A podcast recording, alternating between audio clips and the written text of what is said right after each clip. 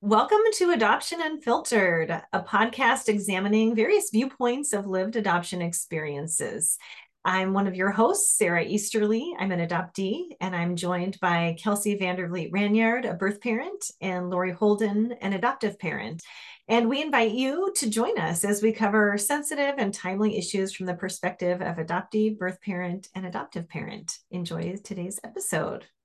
Today we are continuing our series, our activist series, and we have a guest here, Greg Luce. Um, Greg is a DC-born adoptee and a Minnesota-based attorney. He's the founder of Adoptee Rights Law Center and the executive director at Adoptees United. Um, he's a passionate advocate for adoptees, and in his work, he helps adult adopted people navigate uh, legal challenges, and um, in, in obtaining their own original birth certificates, securing U.S. citizenship, and seeking information to which they are entitled. He's also working to develop broader legal strategies to challenge existing legal frameworks that operate to deny adopted people basic and fundamental rights of identity.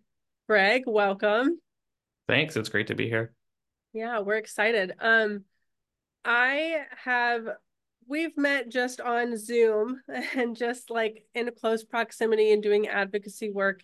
And um, I first like took notice of Greg's work because we were building Adopt Change and we were looking at Greg's website being like, this guy is crazy with his maps and they're so interactive and we need this for our issues. And um, and so we were super impressed with just the content and how um, how well maintained the website is and how uh, how active you are in updating all of the the law changes that are happening around the country and how proactive you are in your advocacy work for open records. Um, and so so yeah so i've been a fan from afar but no thanks. yeah. um, we're in proximity to one another um, and so so yeah so can you tell us a little bit more about what you do um, with Adoptee Rights Law Center? Sure. In Adoptee Rights Law Center, there's two eh, sort of, if you want to call them entities, I work for. One is me, basically, and that's Adoptee Rights Law Center. I'm an attorney. Uh, it started out as representing um, domestically born adoptees, mostly born in Minnesota, because that's where I practiced, in getting their um, adoption records, typically the original birth record, but often when you're going to court to get that, I would often ask for the court records as well.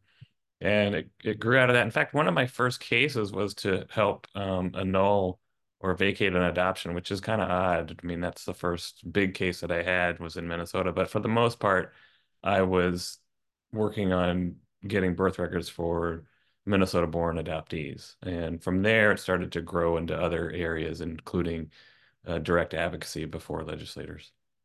What was the like starting point for you with Adoptee Rights Law Center where um, you first started to take notice of the need for for opening people's records? It, it really came out of my own experience and um, being born and adopted in the District of Columbia. And I'm probably a fairly typical adoptee. I didn't really think a ton about my adoption. I did, it was always present as I was growing up. I didn't think a ton more about the depth of it until later in life, generally when I had my first son, um, which I think is also typical of many adoptees. They begin to think about their origins at that point when they have someone biologically related to them and who's you're holding them actually. And so I kind of freaked out at that point. That was when I was around 33 and wanted to know a lot more about who I am and where I came from. I took a trip to DC uh, thought I was going to get my records. I thought it would be easy. It turned out it was not easy. It's very expensive. And then I sort of dropped it. Um, but I only dropped that because my birth mother had uh, registered at one of these online registries that used to exist and still exist in some extent. And we happened to uh, to be matched. And that was not long after I started that um, request to find my records or quest. And we were reunited within a year of my my son's birth, but she uh, died about six months after that of uh, metastatic breast cancer. She'd been fighting it for about 14 years, and um, and so you know I had to I, I grieved with that, and as adoptees, I think, also do. They sort of step away from that space for a while to figure things out. And I did that. And I finally came back about 10 or 11 years later and said, okay, I, am in a better space now. I'm going to go full on and get my uh, own birth record. And by that time, I had knew I had known that I actually had a second, a first birth record, um, and it wasn't the one that I had after the adoption. And I think a lot of adoptees sometimes don't realize that they have two. And, and so, you know, obviously by that time, I was uh, an you know, I'd been an attorney for a number of years and I could throw a lot of resources at it for free because I'm just going to, I'm my client, own client.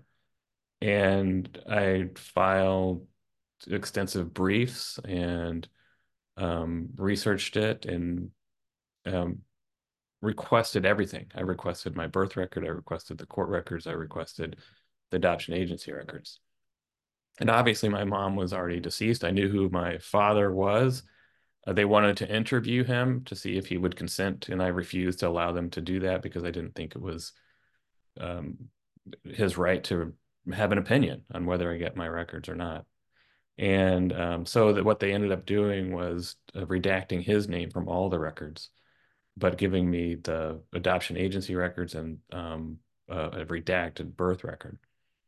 Even though I knew who he was, I knew his name.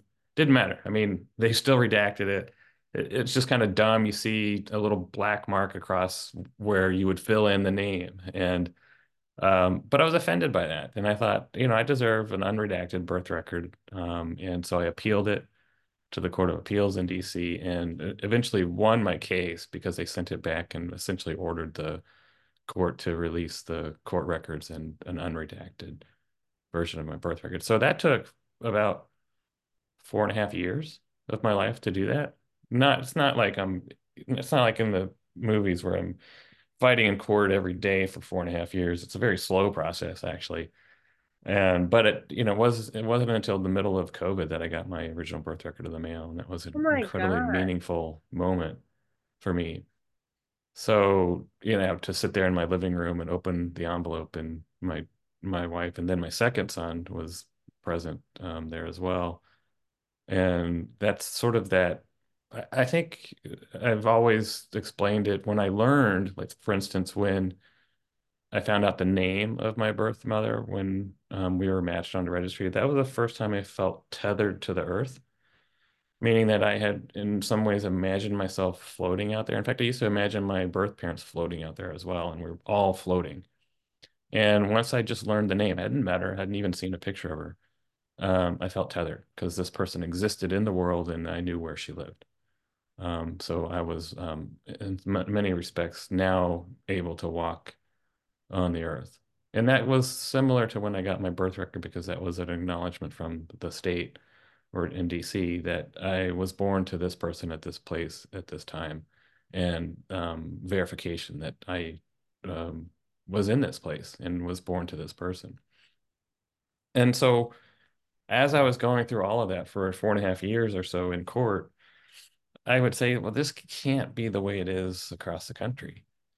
It's what does everyone else have to do? I thought, you know, this is just unusual, and it wasn't. And as I started to research more and more and look at every state, I was at a point in my life where I could dedicate my life to this work, meaning um, essentially my wife would subsidize what I do, and I would become an attorney who represented um, adult adopted people. And I've been doing that since 2017 now but it's grown into direct advocacy at legislative um, in, in legislative play, um, uh, arenas, and also representing um, intercountry adoptees who lack U.S. citizenship or don't have proof of U.S. citizenship. So that's the long story, and I it's basically motivated by my own experience. I love that visual of being tethered to the earth. I've never heard it put that way, but it it makes so much sense. Right. It it's it was it was it's so often so hard to explain. Um, but I think that's the feeling I had. I had recurring nightmares about tornadoes and getting swept away. And I think it's similar where I didn't feel grounded. You know, this mm-hmm. was my childhood recurring nightmare. I just felt like I was swirling around. So I could totally Well, relate. I grew Right. up in Tornado Alley in Oklahoma, so I I had real fears of tornadoes. I did too. Mine were I was in Colorado, not quite Yeah, like you like go. you had, Yeah. but yeah, Right. they were they were founded in something real. Yeah. Yeah. Yeah.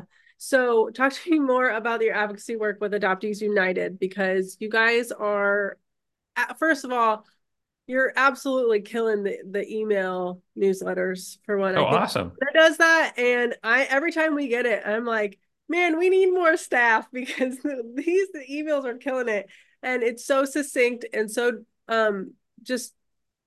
That's really a shout out to Shauna. I know I'm pretty sure Shauna does the the newsletters, but you guys are kind of like a well-oiled machine in how you um you're you've got your tentacles in all the states and you're you're bill tracking like crazy and you're um you're putting your people where they need to be for constituent power as well. And so talk to me more about that. It's interesting with the newsletter. I mean, I'll tell you a secret. I do the newsletter. Shauna's name is on it, and sometimes and that became because sometimes I would I have resources on my law firm site that would be good in the newsletter, and it didn't make sense to promote my law firm through Adoptees United. And so the way it works is I put the newsletter together, and then I send it to the board, and then the board looks it over and says, "Okay, looks good." And then we send it out. So that's that's what we do. But I. I love doing that newsletter. It's good to hear that people read it because I you never know. And I try to find the most interesting articles that aren't in the mainstream media that have this happy-go-lucky uh, narrative of, of adoption. There's plenty of those. Mhm. Um, and so it kind of, I sometimes fear that it it has more negative stories than positive, but that's just what we find. What area of law were you practicing before you got into adoptee rights? I did, so I did all sorts of stuff. I did employment litigation, I did family law, I did um, landlord tenant for quite a bit. I would represent um, tenants who were getting evicted. I worked for legal aid. I've never really held a solid job for more than five years because I jumped around wanting to do all sorts of stuff. So Adoptee Rights Law Center is actually the longest one I've had. Okay. And in there, in that, in that whole employment history, I, I ran a nonprofit that organized tenants. And so I think that really shaped how I view um, working with people who are um, often marginalized or disenfranchised, Totally. um, and also how to run a, a nonprofit generally. So that Yeah. all of that kind of went into, I mean, it's like I was made to do this in some ways, and it's my, I feel it's my life's calling. It exhausts me, of course, and sometimes it feels over, over um, just consuming, all consuming. Um, and so that's where you have to worry about burnout and you have to kind of step away for a little bit or say no to things and say, no, I can't do that. Um, but it is um, very much uh, was influenced by all sorts of things, including my own experience. Um, and that's that's the origins of, of it all. I was going to ask you, Greg, does it feel do does each case feel personal in a way? You know, it's hard to answer as an attorney because you're supposed to be this sort of um, you know, calm and uh, you know, disinterested and you're going to look out for the best interests of your client. I'd say that it that it motivates me to get to to do well because it makes such a big difference to my clients. And I also think that it helps a ton that they know that I'm also an adopted person who had issues with whatnot, with records or or anything else, because I think that they just assume that I'm not. But when I tell them I am, they understand, and I get it. I get, you know, as we all know, you, you get it uh, as an adoptee, and you talk to other adoptees, they seem to get it too. And so there's not a lot of things we have to really um, educate each other on, um, on our own experiences. And so that is, that's really what I like so much about it is to provide that for adopted people who've been in my shoes before as a client.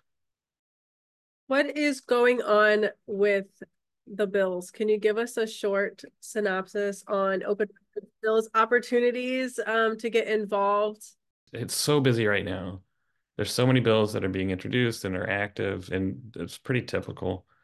Um, and I gauge, I'm sort of a, a super crossword um, solver, and I do the New York Times crossword every day electronically. and so last year when I looked back to see what I'd done, I had zero crosswords done from January through um, probably May. And then I just have, I do them every day after that. But because it's so busy, there's so many things to keep track of. But I'd say that the biggest opportunities, at least for birth records issues, that's for getting the original birth record, will be Mich to watch Michigan and Georgia. I think they may be the two next states. They're doing really great work down in Georgia. I'm part of a coalition in Michigan. Um, they've each passed um, one of the chambers. One they passed the Senate in Georgia, the House in Michigan. So getting pretty close in both of those. Um, California is always a huge state. It's hard. It's a hard state to generally work in because it's so big and so populous and it's also a very restricted state when it comes to original birth records. It's one of the most restricted states in the country. And so uh, the adoption attorney industry there is very strong. Um, the adoption agency um, industry is very strong, and it's very hard to counteract the narrative that they have and the concerns that they believe would happen if they were to release a single piece of paper. So I'm always optimistic, but very cautious in some of those states. Yeah. Um, something's going on in Virginia right now as well, right? Yeah, Virginia. Um, like last year, a, a bill popped out uh, out of nowhere, and we weren't expecting a, a bill this year either, and suddenly it popped up again. And so it has gotten through committee. It's ready to go to the House for consideration. But and this is what's so interesting about this work legislatively, the opposition this time is coming from a number of Democrats.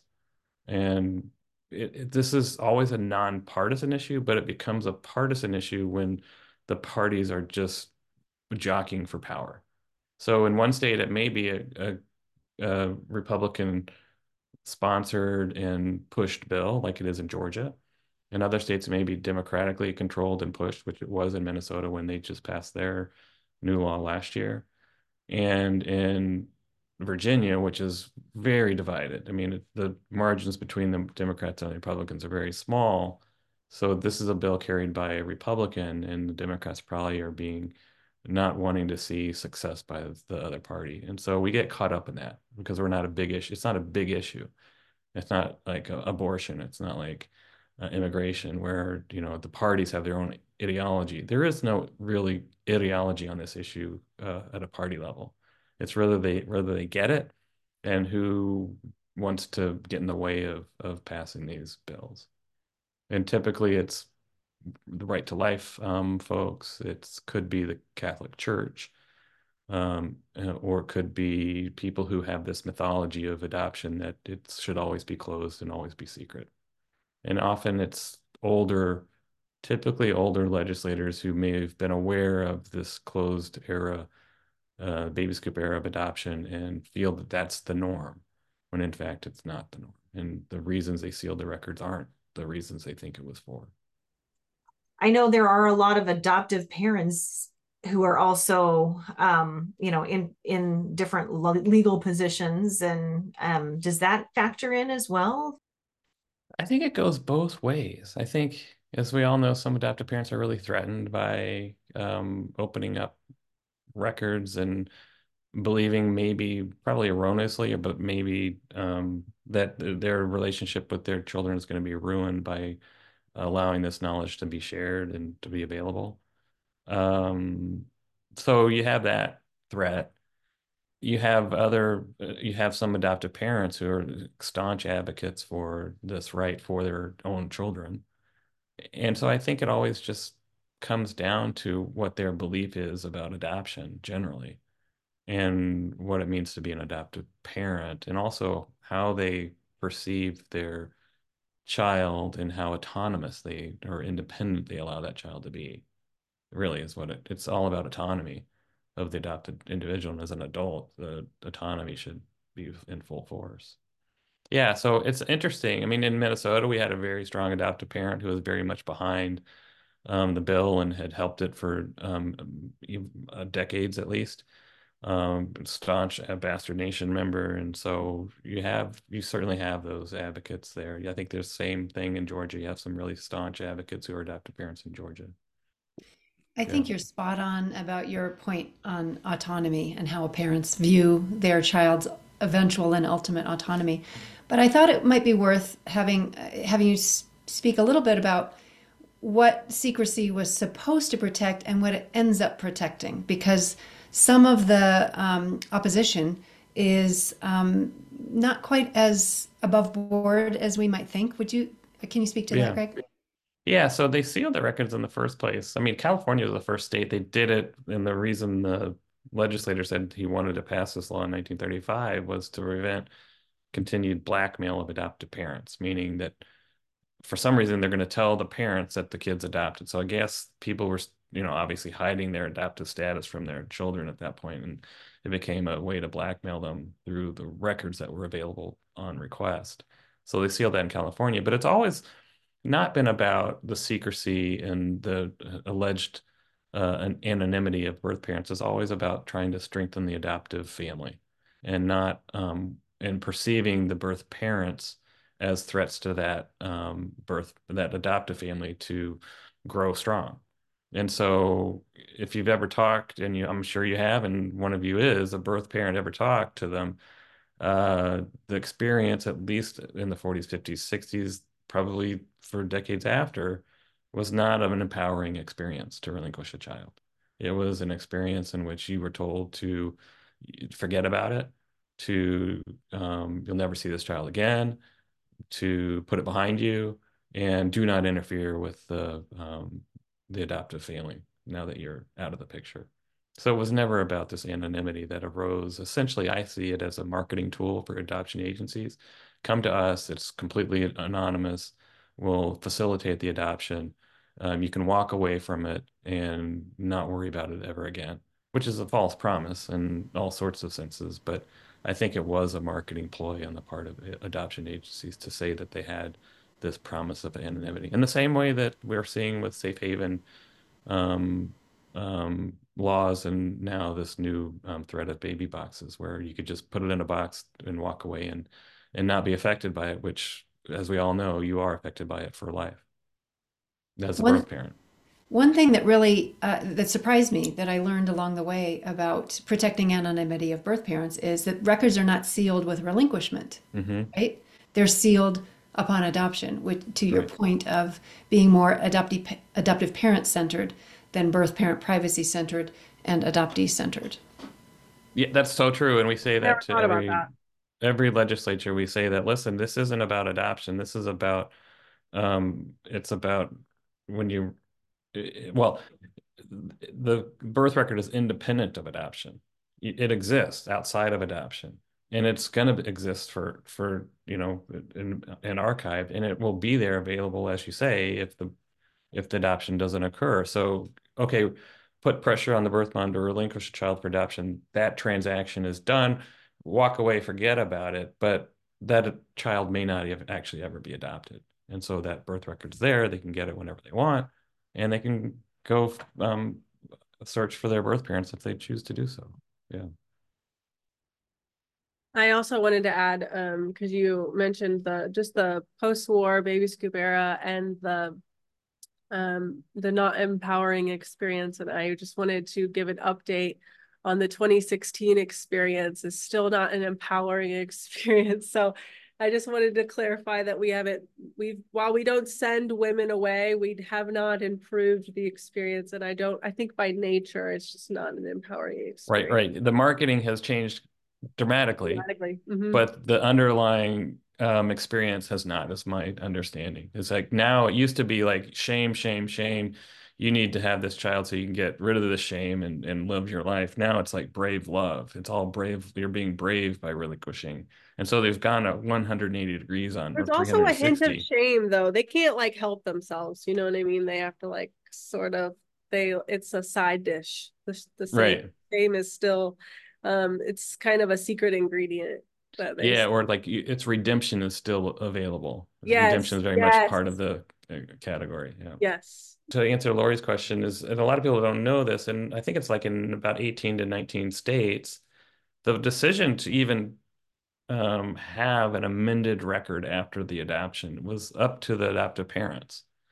they could make that decision. If they didn't want an amended birth record and just uh, would use the decree and the original as the identification um, papers, they could do that.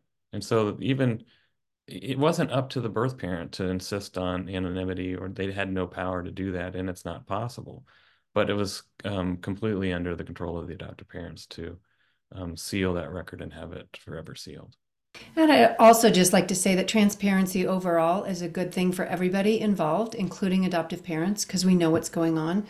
Um, and one of the side effects of closed records is hiding bad actors. And I'm not saying mm-hmm. all actors in, in, agencies, ethical agencies, are bad. Are bad, but um, we know that there have been practices that have been hidden by uh, under the ruse of closing records. People can't put pieces together, like adoptive parents can't put pieces together to find out what actually happened and how above board their adoption really was. And I would like to believe that most of them care about that. Right. I, I agree. I think most do care about that. And we've seen that most prominently in intercountry adoption um, when they find out that the children were, or and the birth mother was essentially duped into um, relinquishing a child when they thought the child was just going to go to the United States for an education and then come back. Um, so the cultural, on top of all that, is this sort of cultural, um, taking advantage of the cultural um, misunderstanding of what adoption really is. Yeah. And I, I agree with you too. It, it is, I think that it's, especially years ago and probably continuing, it is a way to hide bad practices um, when you're essentially immune from releasing any information. And that information is so hard to get. There's an interesting issue that's been, and this is a one that's arisen now in two states that I'd love to get your perspective on this. Um, it first arose in Vermont, and we dealt with it fairly well, and the still got the law passed there. But it's now arising in Michigan, where we have a coalition um, that works to end domestic and sexual violence and represents women, largely women, um, in that context. And they are right now opposed to our bill because they believe that it um, would lead to uh, disclosure of the woman who was either had was a survivor of sexual assault or domestic abuse, and um, would lead to trauma, additional trauma because of that. Um, and so, um, obviously, what I tell them, especially today, well, we could either have this sort of discreet and very private release of a birth record and the adoptee does what they want with it. And nowadays, we are also using, not in all states, but in some, a contact preference form that a birth parent can fill out saying, I'd like contact, or I'd prefer it through an intermediary if we have contact, or I don't want contact, but if I change my mind, I'll file something else. And so that is a way of uh, providing agency to the birth mother mom who's concerned about that issue. And um, but when I tell them that if we don't have that, the use of consumer DNA testing makes it far worse for everybody because you're then using DNA. Increasingly, you'll get a first or second cousin match. You'll have those second cousins suddenly they have a mystery on their hands and they want to solve it because who doesn't want to solve a genealogical mystery? And you're having them asking about who in the family relinquished a child for adoption in 1975 or 1989 or whatever and the what was supposed to be um, a fairly private matter. I think it is a private matter when you relinquish a child. I think there is intense need for confidentiality at the time of relinquishment. No one's sitting in that um, room with the social worker listening to the conversation about that decision nor are we asking for records that document that decision. But um, um, that information is then spread across an entire family as opposed to just being discreetly released on a birth record. And they still don't they still don't get it. They still want to oppose the bill. And many times also in domestic violence situations sometimes the abuser is in the family and in the home. And so many times i mean right so yeah. that's it's not even a rare thing. I mean that's very common in domestic violence uh, scenarios. And so or there can be multiple abusers. And so are you giving through consumer dna are you is this information traveling to the wrong hands? You have absolutely no control over the passage of that information and and right. who comes across it. I mean my mom used to run a domestic violence intervention service and i would be in the office sometimes and she would tell me about death threats that she would get or how how she, they would be directed at her as the director not even as the survivor of domestic abuse. And so i'm not i'm certainly aware and very much aware of that issue. Yeah I, i've been I, I used to work at an agency um, and i've answered the phone uh, for women in crisis um, in the aftermath of an immediate um, abusive domestic violence situation. And it's um, terrifying and heart-wrenching and all of the things to listen to a woman so desperate and she's pregnant and she's been beaten and and but all of those things don't mean that she doesn't want to be connected with her child and like a contact form would denote that. And so um you know these are this isn't all one big mess of a situation, we can kind of take out the pieces and figure it out. It's not so complex that we would have to oppose an open records bill on those grounds. Right. I agree with you completely. It's it doesn't provide agency and power. I believe in empowering people. This by opposing it, they're going to disempower the people they serve.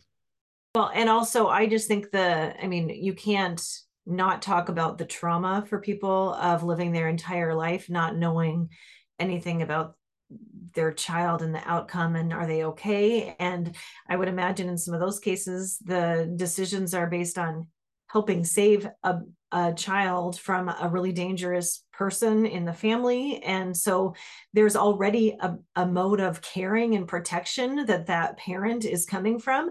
And so that doesn't just disappear because the child is not in the home. Like there's it's very traumatic to stuff grief and all the questions and wondering for a woman. So um, I mean, that's a lifetime. I have my birth mother to to look at to see what happens. I mean, it, that's a lot of that's trauma. that's more trauma, not the not knowing the uncertainty and and knowing nothing. It's so interesting when you do this advocacy all the time. You begin to realize that adoptees become sort of this vessel for legislators and others to pour their concerns into when it may not even have anything to do with adoption. You're, we're dealing with different issues here, but they want to, and we're always infantilized as well because we're we're seen as this needy child that wants their record, and we're seen as people who are going to just willy nilly go contact their birth mom, no matter what kind of preference may have been recorded on a piece of paper, which has never been my experience with talking with any adopted person ever. They take it very seriously. There's a real risk of being rejected. There's a real hurt and trauma from being rejected by a birth parent, they're going to be rejected in a, in a contact preference form as well. And that's something they're going to have to deal with. And, um, but yeah, that we're vessels to pour these issues into. And if we're constantly having to play whack-a-mole with them, with, with them all the time. Like it's, I'm always amazed at the number of issues that come up when we're all we're requesting is our own birth record. That's a lot of intersectionality. The uh, the mm-hmm. situation that you brought up, and what comes to mind for me, Greg, is um, all will be avail- all will be revealed eventually. You know, exactly. Whether it's through legitimate or legal means by open records with transparency, or by illegitimate means under the radar through DNA tests, uh, uh consumer DNA sites, and you know, Susan Ito brought this this point forward in her recent book uh, I would meet you anywhere. Claudia Corrigan D'Arcy has mentioned it as well that, you know, if you want this to remain a private matter, make it above board, not right. below board, because then you have to, you know, people, the reason prohibition didn't work is because people felt like they had a right to beer and wine, which has been with human history throughout recorded history. People feel like they have a right to their earliest um, uh, chapters of their lives that this is not going to go away with legislation. People will find out find ways to get their answers um, right.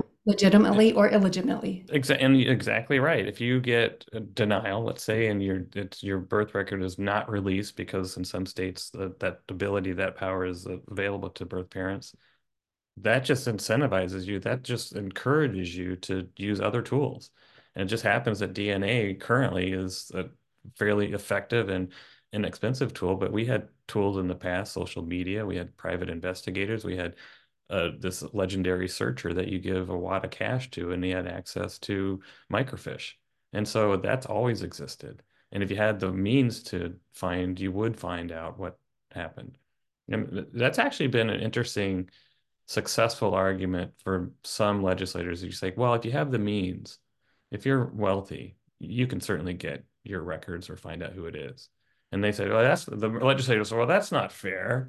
And then they'll be they'll come over to our side on an issue because of it's just not fair to the little guy yeah in my mind i just think about you know the premise of adoption unfiltered in our book and um our, our goal is you know to bring people together to work together because we believe that we're better together and stronger together um, not to discount our own soul communities because those are life-giving in a lot of ways as well but um, there's a time and a place to all pull together and work towards a common goal. How do you, um, I guess, envision that, and and what would you like to see um, in that uh, coming from that going forward? Um, that's a great question. I mean, you could talk about it, the finances. You could talk about it in terms of how do you work together with, especially in the context of your own book, with birth parents adoptive parents and adoptees, I think it, part of the thing is I think let let's just say that from the perspective of an adopted person, I think we have to find our own strength first um, before we're strong enough to ally with others. And you have to understand what it means to be an ally, whether I'm an ally to birth parents who want, let's say birth parents want to get the original birth record because they're on it.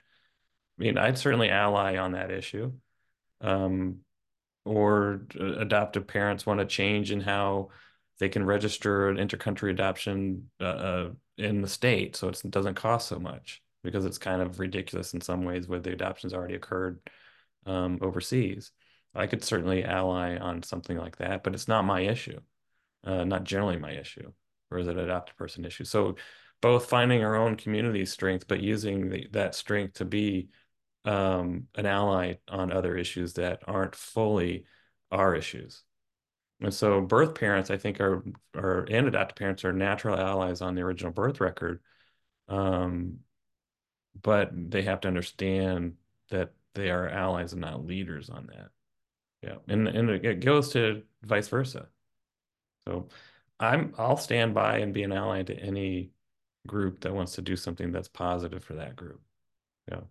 I mean, we, uh, Kelsey, we've talked about, um, you know, some of the federal legislation that's going forward related to regulating unlicensed um, adoption agencies or unlicensed um, facilitators and yeah intermediaries. Mm-hmm. Yeah, and that's certainly something. It doesn't really affect adult adopted people. That's which is really our our group, but it certainly affects um, birth parents, and that's something that could be and possibly and adoptive parents as well and it's something that could be an ally on i think it it affects the adoptees as well i um i always think about sara's story because sara was adopted in like what she calls a gray market adoption basically a physician facilitated adoption.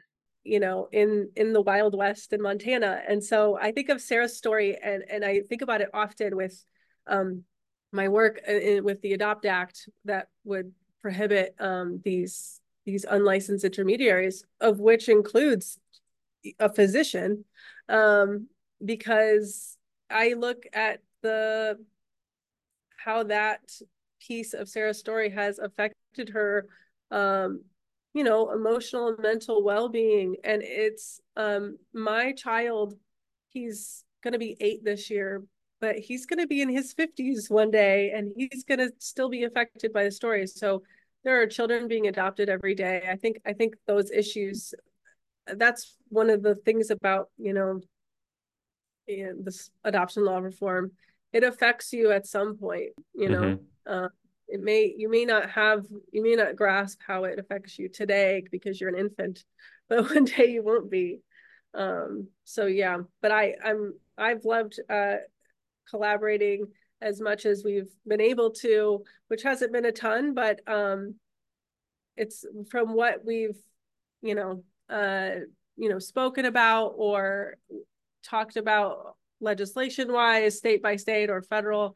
I've enjoyed um, your perspective and your work, and I totally respect everything that Adoptees United and Adoptee Rights Law Center is doing. And so we're really grateful for your work. And if you are an adoptive parent and you're listening and you're like, where do I put my money? Here's a place where you could put your money. Tax um, deductible. Yeah. Is yeah, tax yeah. deductible. And right. um, I can assure you that it is going to be used in the right way. I, I you know, we talked about infinite money and that is such a limiting having not having that resource of the financial resource to do things is a really limiting factor within the adoptee rights community totally. And money is a weird thing in that space too because we come from a transaction in many respects that involved money.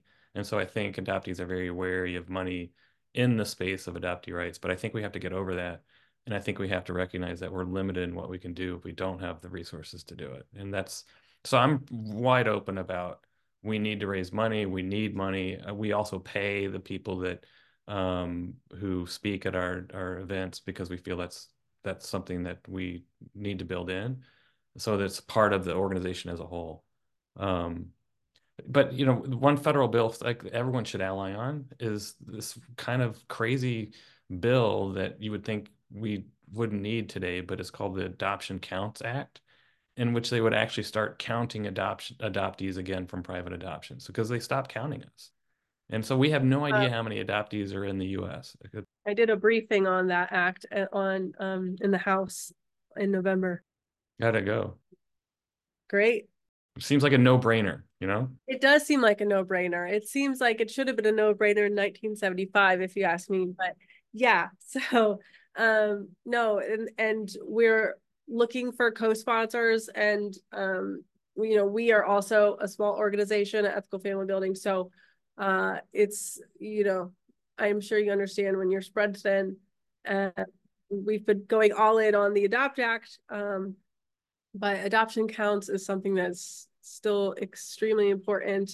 Um, it, federal data is the basis of uh, well, data in general is the basis of policy change in so many ways because you can walk into um, a representative or senator's office and say, I need this change. And they say, show me the data. And you're like, well, we don't have any.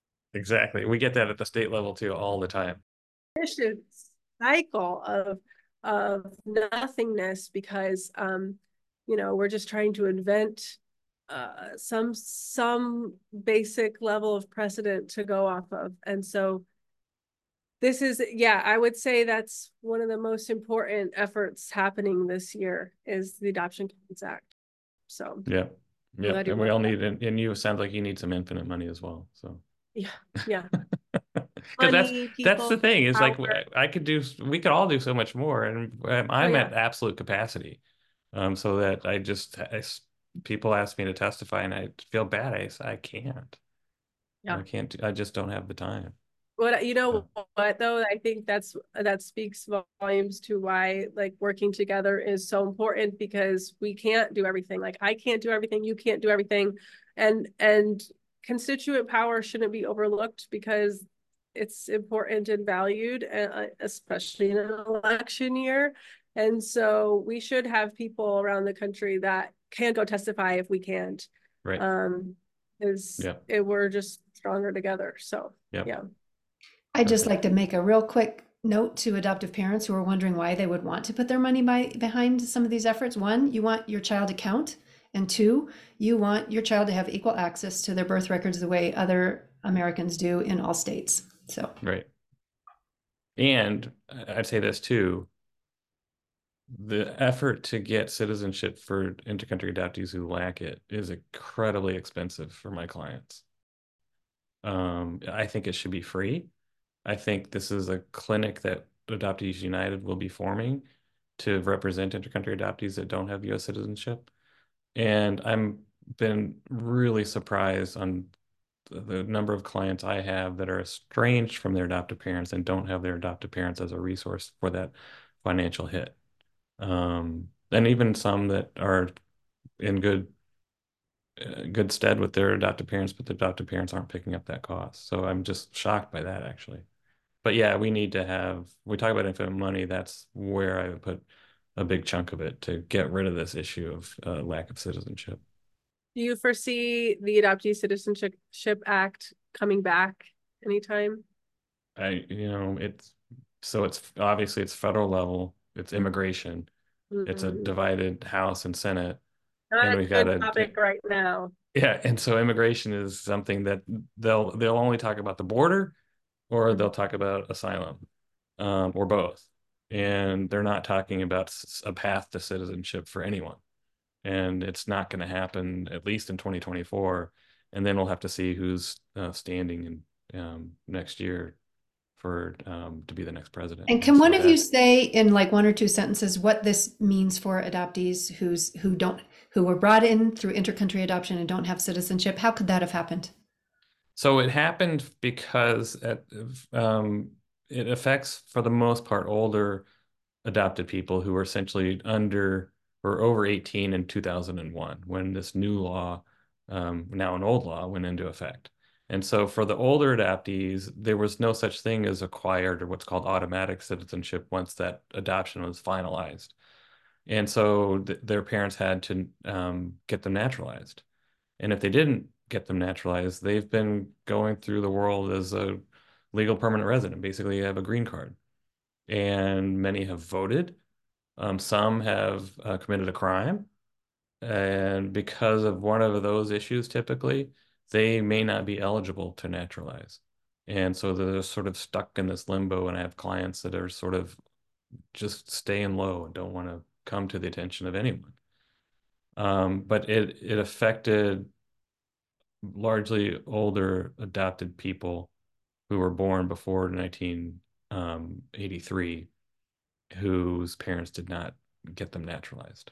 So we're seeing people being deported back to a country they don't know, to a language they don't speak, because of something that their adoptive parents maybe didn't know needed to happen when that law changed in 2001 after Right. 9/11, and um, and now there's no re- legal recourse. They they get on the Right. radar and they can't get a passport, can't. Um, Right. Yeah. And it's yeah. And so my what I do is I represent those adoptees in all sorts of different situations. Some don't even have a green card. But the ones that have a green card and don't have these um, factors like voting or criminal conviction, I will help them naturalize. I'll represent them to naturalize. Um, I would love to see a fund available to uh, adoptees, uh, intercountry adoptees that could tap into that because it's it's just the, the filing fee itself to naturalize is seven hundred twenty five dollars. I'm doing the work for free, but if they're to pay an attorney, that's probably at least another fifteen hundred to two thousand dollars. And so it's very expensive, and they just don't do it. They may not have the means to do it. Yeah. So, uh, Adoptee Citizenship Act, maybe in 2025. It just depends upon, you know, what happens in 2024. But I don't see it happening currently. Okay, interesting. Yeah. Well, we'll keep tabs on that. Um, any concluding thoughts? Any last um thoughts about anything you want to give a, I don't know, a shout out to uh to pay attention to or wrap up thoughts? Well, I would um, certainly tell people, and I've been telling people a lot, to pay attention to these baby box bills. They Mhm. are crazy and they are spreading like wildfire. I'm shocked to see one now in Washington State. I'm shocked to see one now in New Hampshire. Um, and this is sort of uh, the baby scoop era through an incubator um, in the wall of a of a fire station. And so if we don't um, understand this and understand what it means and what it's really not addressing, then we're gonna, you know, five years from now, there's gonna be a baby box in every fire station, and it's gonna, it's gonna lead to one thing. It will lead to more abandonments of children, not for any good purpose. The Washington State, it's a bill right now, right? It's not passed. Right? It's a bill. It's in the House and Sara, Senate. that's you. So you're on. it, I right? know. I have to get on that. I know. I'm very I'll talk to you about it concerned about because there's a small group of adoptees there finally where we might have to, will be activated on this bill. Okay, well, Well, let's connect Yeah. about it. had Yeah. a um we had a book tour event in um Seattle and then on Vashon Island out in Washington. And Vashon was a very small event and we didn't know anyone really there except for a couple people that Sara knew and her family. But um all of a sudden like the the library the small library room that we had filled up and everybody we had everybody introduce themselves because it was an intimate event and they were all adoptees. And Sara didn't know. And they were all these adoptees and we were like oh put your name on an email here because now you guys are going to start an adoptee group on Vashon Island. So I think they need to mobilize Sara Well, we are. I've already. I just got. I just got. Oh, Everything okay, is great. all. I didn't even tell you this today when I met. We met earlier, but I am officially the facilitator of Adoptees Connect Vashon Island. Um, That's awesome. So yeah, it's really awesome. So our first meeting is in a few weeks, and um, I think I've got someone to co-facilitate with me, another adoptee, and we have someone very passionate about legislation who came to the event too, Bastard From Nation. Bastard Nation. Mhm. Yeah, So is that Marley? yeah. Mm, no Oh, um because she's the she's We better not. she is the leader on the oh opposition yeah to we this. shouldn't we shouldn't We won't name yes her. Yeah. Oh yeah, yeah, But that's it fine. wasn't Yeah, Marley. I know Marley. It wasn't. It was somebody. I don't want to name her though. that's fine. 'cause Yeah. I don't want to. But um, but it was exciting. So anyway, Yeah, all I'm saying is that's yes, awesome. we can mobilize. We we have some maybe people. you guys maybe- can do a letter writing event in your first. I'll Sara, I'll reach out to we we'll get in contact with um the other um two adoptees that are involved in this as well. okay, and that's awesome. connected to the legislature too, which is really good. That's Or good. You know, conne- co- connected to that process. I would love that. I would really love that. And I just adopted through Adoptee Voices, we just supported two bills, Michigan and um, I think Georgia. I think Oh, that's right. You wrote a letter from yeah. Michigan. Yeah. Yeah, yeah, we did. And and that I have to admit, I'm a little embarrassed to admit this, but that was my first kind of foray into any any adoptee rights work. And so I think it just always has seemed really legal and daunting. And so I would love to ask you, Greg, like for adoptees who care, we care, but it feels really daunting. What um, you know, what are the best ways to get involved? Is it just So yeah, I think it's with others. um I would I would try to get involved with Adoptees United because as these things pop up, we we have a, a large database now that we would send out, say, hey, there's a bill in your state, and this is a group that's in your state you may want to uh, align with. Um, that's one way.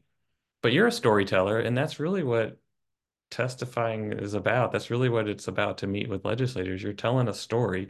You have to, I mean, in that context, you have to be extremely brief, but it is the stories are what that matters. And the, and and Kelsey mentioned constituent power, and that still is a very powerful thing. Constituent power really drives, especially in this um, issue. Let's say it's the original birth record issue. In that issue where no one really knows about it, and they're often surprised that whoa you have two birth certificates and you can't get your original one it's those stories that matter so much in that and they meet people who are affected by it and who are constituents and they can actually do something about it so it's um it is daunting i agree with that i mean i didn't start really lobbying at the at capitals and for and for maybe uh, two years ago was when i first started doing that and it's it's you get nervous and you think you know everything's on the line when in fact the they're per, they're people too as legislators and they just want to um, hear your story and and see what they can contribute if they can so yeah keep at it and the letters are really useful as well Before we close, I want to back up to the issue of the baby boxes because that's so important. Mhm. Um, I think we need to do another whole episode about it to flesh that out. We kind of threw that in uh, when we're almost out of time. i know So we will put in the show notes on this episode when we have a new episode that explores that. So just check the show notes if you've if you're watching this a bit later. great thank you Greg, we're so grateful that you came on to talk to us, and um, we'll be keeping you know up on your work and the work of Adoptees United. And so, yeah, thank you so much. Thanks to all of you for tuning in. If you enjoyed this episode, please like, comment, rate, and share wherever you listen to help others find Adoption Unfiltered. It's through healthy engagement that we can make the changes needed for all those affected by adoption. Visit adoptionunfiltered.com for other episodes and more information about our other projects, including our brand new book, Adoption Unfiltered.